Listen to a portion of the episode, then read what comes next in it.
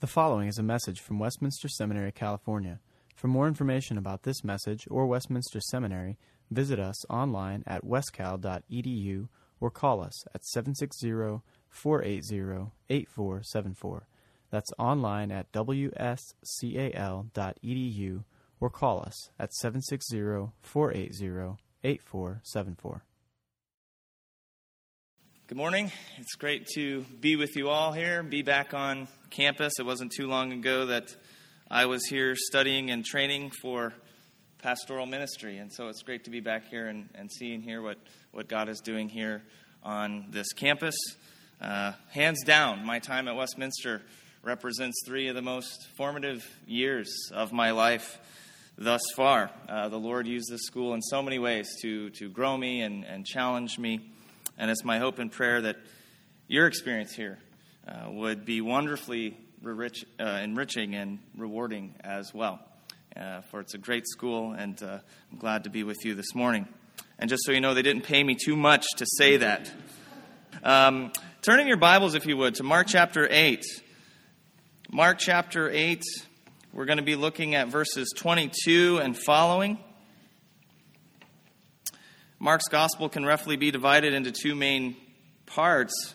Chapters 1 through 8 deal with Jesus the man, and the rest of the book deals with Jesus and his mission. And those are kind of two main hooks that you can hang your hat on as you look at Mark's gospel. Within those two sections, there's uh, a lot going on, of course. But those are the two main sections. And this morning in Mark chapter 8, we come to the hinge between those two main sections. And so let us read now God's word with understanding. Mark chapter 8, verses 22 and following. And they came to Bethsaida, and some people brought to him a blind man and begged him to touch him. And he took the blind man by the hand and led him out of the village. And when he had spit on his eyes and laid his hands on him, he asked him, Do you see anything? And he looked up and said, I see men, but they look like trees walking. Then Jesus laid his hands on his eyes again, and he opened his eyes. His sight was restored, and he saw everything clearly. And he sent to him, and he sent him to his home, saying, Do not even enter the village. And Jesus went on with his disciples to the villages of Caesarea Philippi. And on the way, he asked his disciples, Who do people say that I am? And they told him, John the Baptist, and others say Elijah and others one of the prophets. And he asked them, But who do you say that I am? Peter answered him, You are the Christ. And he strictly charged them to tell no one about him. And he began to teach them that the Son of Man must suffer many things and be rejected by the elders and the chief priests and the scribes and be killed, and after three days rise again. And he said this plainly. And Peter took him aside and began to rebuke him. But turning and seeing his disciples, he rebuked Peter and said, Get behind me, Satan, for you are not setting your mind on the things of God, but on the things of man. And calling the crowd to him with his disciples, he said to them, If anyone would come after me, let him deny himself and take up his cross and follow me. For whoever would save his life will lose it, but whoever loses his life for my sake and the gospel's will save it. For what does it profit a man to gain the whole world and forfeit his soul? For what can a man give in return for his soul? For whoever is ashamed of me and of my words in this adulterous and sinful generation, of him will the Son of Man also be ashamed when he comes in the glory of his Father with the holy angels. So far, the reading of God's Word. I want you to imagine this morning that you have to make a trip to the eye doctor to get your eyes checked out.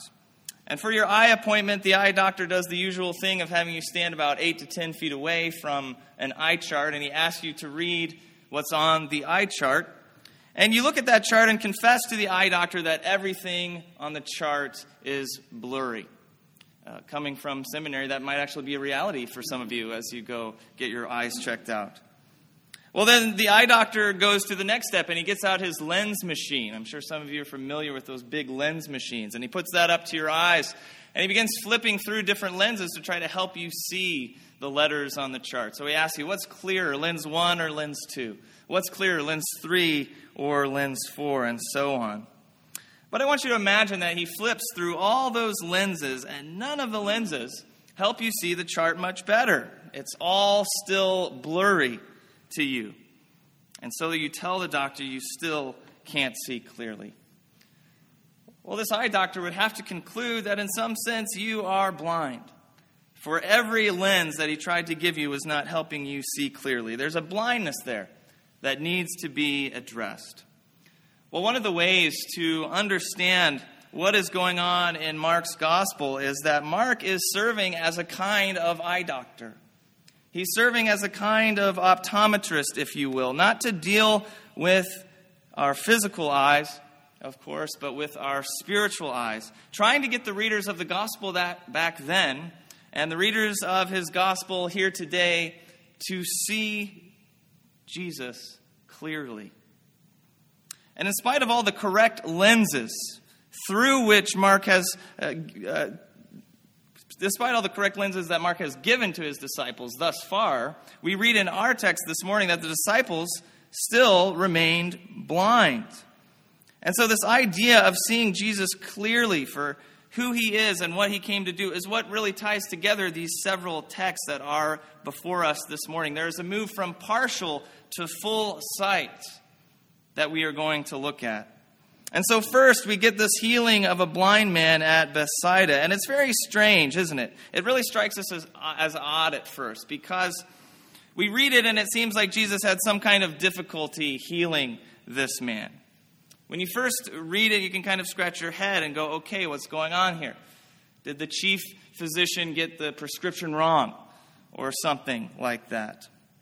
What's going on with this blind man and his seeing of trees? And how does this fit in with our perception of Jesus?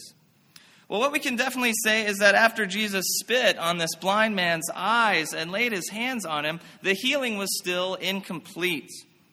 The blind man responds to Jesus' healing touch with the words, I see men, but they look like trees walking. And so there was healing. After all, the man was blind. But the healing wasn't complete. The blind man sees, but he doesn't see correctly. So then Jesus lays his hands on this man a second time, and everything was then cleared up. And this man saw clearly. And this was all before LASIK's eye surgery. This is a miracle. But it is a curious one. Why did this happen why did this happen in two stages? Why was this a gradual healing? Why would Mark include this in his gospel? Well, I submit to you that this story is like a visible parable of sorts. So often in Mark's gospel, the miracles given to us aren't just mere miracles to show us that Jesus was God because he had divine power. Indeed, the miracles do show us that. They're not less than that, but they're much more than that. And here, this is a visible parable in that the disciples are with Jesus, and Jesus is wanting to show his disciples and show us here this morning that we can be those who have been given sight, yet still have more to see. Because it is not the case that Jesus could not have healed this man on the first go around. Rather, Jesus is wanting to teach and instill God's truth in conducting this miracle in this way. And what supports this idea is the rest of the passages before us that follow this healing. Notice right after this two stage healing, Jesus asked the disciples about his identity Who do you say that I am? And Peter answers that question correctly. And then notice right after that, Jesus teaches that he must suffer and be put to death and be raised on the third day, which then provokes Peter to rebuke Jesus, which is then met with an even stronger rebuke by Jesus calling Peter Satan. It is quite a turnaround in such a short period of time. Peter sees, but he does not yet see clearly. Peter rightly confesses Jesus as the Christ, as the anointed one sent by God. Yet in the very next passage, we learn that for all that Peter and the disciples understand about Jesus, they still don't see Jesus in the clearest of lights, just like it was with the blind man. Further illumination must take place, you see, for Peter to rightfully understand Jesus not only as the Messiah, but as the Messiah who must suffer, be put to death, and rise again. And praise God that in Peter's case, further illumination does occur within Peter's heart, which is why in 1 Peter 5, Peter can exhort the elders as a fellow elder and as a witness to the sufferings of Christ.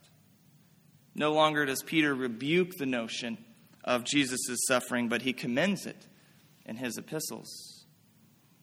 And this lack of understanding about the nature of Jesus' mission and what kind of Messiah Jesus is, as I said earlier, isn't just something the disciples struggled with back then, but it is something that we struggle with too today. And I think something that helps make this point a little clearer is to notice that in our text here, this blind man was not always blind. He wasn't like the man born blind. Well, how do we know that?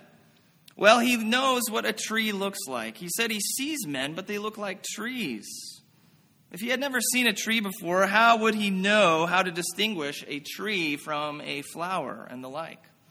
And I don't want to read too much into this. But the fact that we are led to believe that he could see before uh, led, leads us to believe uh, that we need to understand this miracle as teaching the disciples and us about how in this life we can understand Jesus while at the same time being blind to aspects of his work that God still wants us to see in our daily lives. I'm not talking about doctrine necessarily here. I'm not saying that at times we don't understand Jesus' two natures, or the virgin birth, or his resurrection or ascension, or something like that. No, indeed, we need to know those vital biblical truths. Rather, I'm saying here that Jesus' ministry, as he teaches time and again in the Gospels, demands a certain kind of living for the believer precisely because we serve a Messiah who went willing to su- who went willingly to the cross to suffer and to die unjustly for the sins of an undeserving people such as you and I. And I, be- I believe we begin to see this when we look at Jesus' response to Peter in verse 33. Jesus rebukes Peter and says, Get behind me, Satan. And he follows that up with, for you are not setting your mind on the things of God, but on the things of man.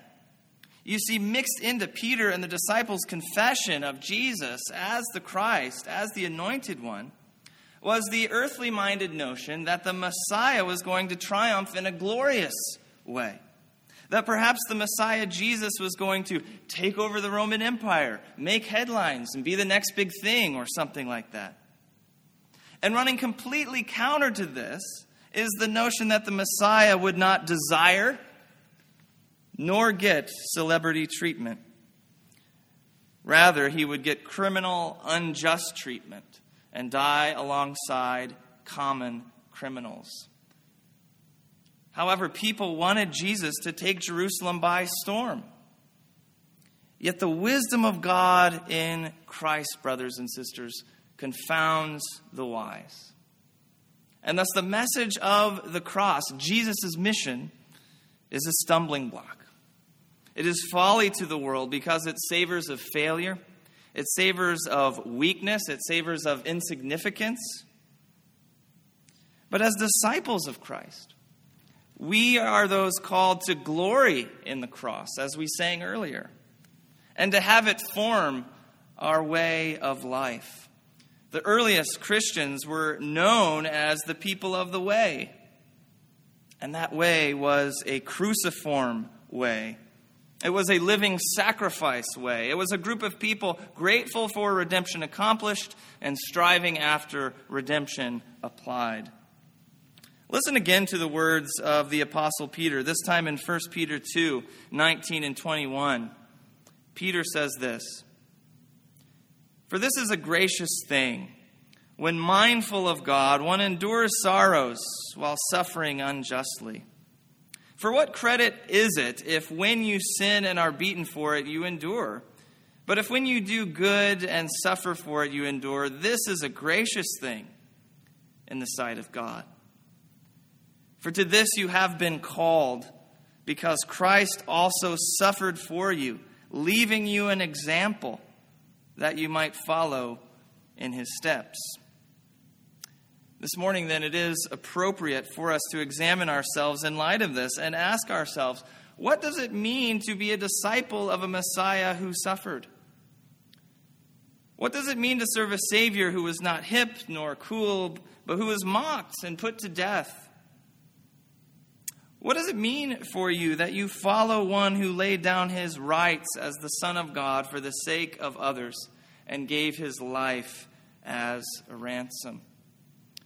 Well, by the power of the Holy Spirit at work in us, it should cause us to examine ourselves and to ask ourselves, perhaps, how are we laying down our rights and ourselves for the sake of others? You know, we live in such a self absorbed world where we are told that life is all about you. It's all about taking care of yourself. It's all about taking care of number one.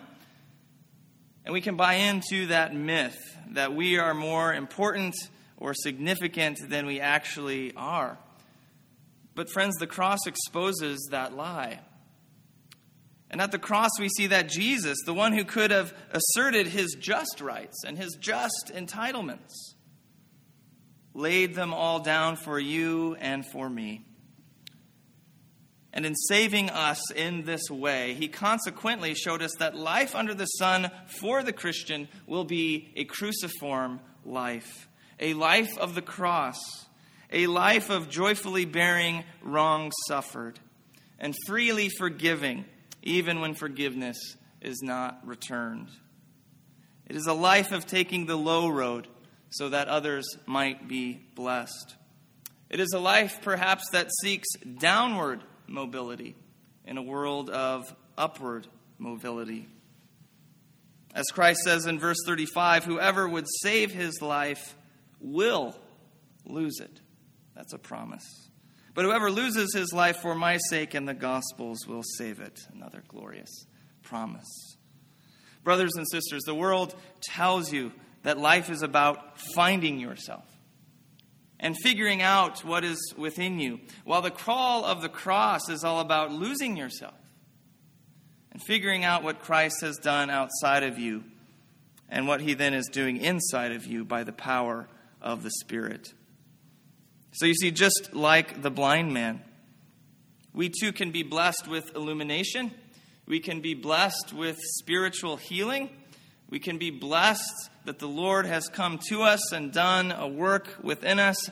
We can be blessed that He has fully and freely justified us. But at the same time, we must recognize that until Christ returns, we too will have blind spots. For Christ loves you and I so much that He will continue His sanctifying work in our lives until He returns. This is important for you to realize as seminary students. As students of this seminary, where you are so well trained and so well equipped, it's important to remember the cross as you go out in the world to minister in all kinds of different contexts with different denominations and local congregations. You will be tempted to think of yourself as perhaps one who has gained full sight you will be tempted to try and play the role of the healer instead of knowing your role as the one who has been healed in Christ and who is in the recovery process of sanctification. You will be tempted by the way of glory, even in the church, even in the Reformed church, believe it or not. And no doubt you will be tempted in so many ways to try and graft glory onto your ministry of the cross. But know this morning Jesus is the Christ, He is the anointed one of God. He is the Savior who had to suffer and be put to death to liberate us from sin and death, so that now, in dying and in losing ourselves, we can know the promise that our lives will be found unto Him in the age to come. And thus, we need not be ashamed in this life when we take the low way. We need not be ashamed when we hold our tongues, when we defer, when we pour forth love, which covers a multitude of sins. It will feel like you are dying, but you are being found in Christ our Lord. And so, to come full circle this morning, friends, the cross is not therefore one lens among other lenses through which to see Jesus. No, the cross is the ultimate lens by which we see the glory of God and the wisdom of God clearly in Christ Jesus. The cross blocks out all other alternative ways of seeing Jesus and all other alternative ways of following Jesus. At times, following the way of the cross will seem strange, perhaps even wrong, and we will be tempted to rebuke God, as Peter did. Yet it is true that in the light of the cross, the things of this world will grow strangely dim in the light of his glory and grace. Let us then not be ashamed of the cross this morning, but may it be the only ground of our forgiveness of God and may it be the very light and pattern by which we seek to conform our lives. Amen? Let us pray. Our most wise, righteous, and gracious God, who does all things well as Father, Son, and Spirit, how we praise and thank you for being the God who is pleased to meet his people in the valleys and in the waste places and to breathe new life into them and call them your own. And how we thank you that you are the God who takes the blind and gives them sight and calls them to see with the light of the cross. May we, as your disciples, in ever greater measure, be conformed into the image of your dear Son, our great high priest and chief shepherd. And Father, how I pray that you would continue to do your work here at Westminster to train students in both head and heart, in doctrine and in life, in faith and practice, to be faithful stewards and servants of our risen and ascended Lord Jesus. And Father, may you bless us the rest of this day in Christ, pardon our sins always, pour out abundant supplies of sanctifying grace, and receive our thanks in Jesus' name and for his sake. Amen. Copyright 2013, Westminster Seminary, California. All rights reserved. You are permitted to reproduce and distribute this material in any format, provided that you do not alter the wording in any way and that you do not charge a fee beyond the cost of reproduction. For web posting, a link to this document on our website is preferred.